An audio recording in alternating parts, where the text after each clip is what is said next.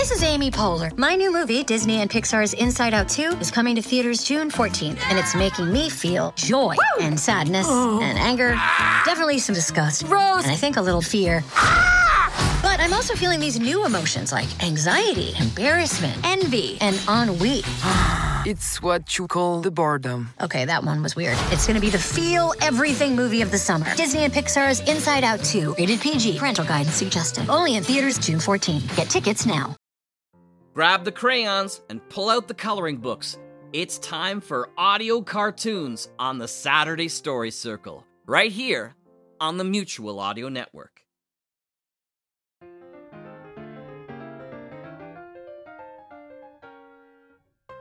Welcome back. It's time for the Saturday Story Circle.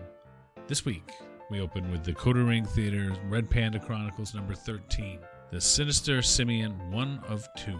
Red Panda Chronicles returned to the Saturday Story Circle. The incredible Greg Taylor reads from his plethora of panda tales with The Sinister Simian. March nineteen forty. Make new friends, but keep the old. One is silver and the other is gold. The old adage is just as true for maniacal arch-enemies, isn't it? Isn't it? We'll follow that with the radio adventures of Doctor Floyd, The Tales of Deputy Guppy, The Flakebread Bake-Off, number two eleven. It's fall festival time in Driftwood Gulch, and the townfish can't wait for the annual Flakebread Bake-Off.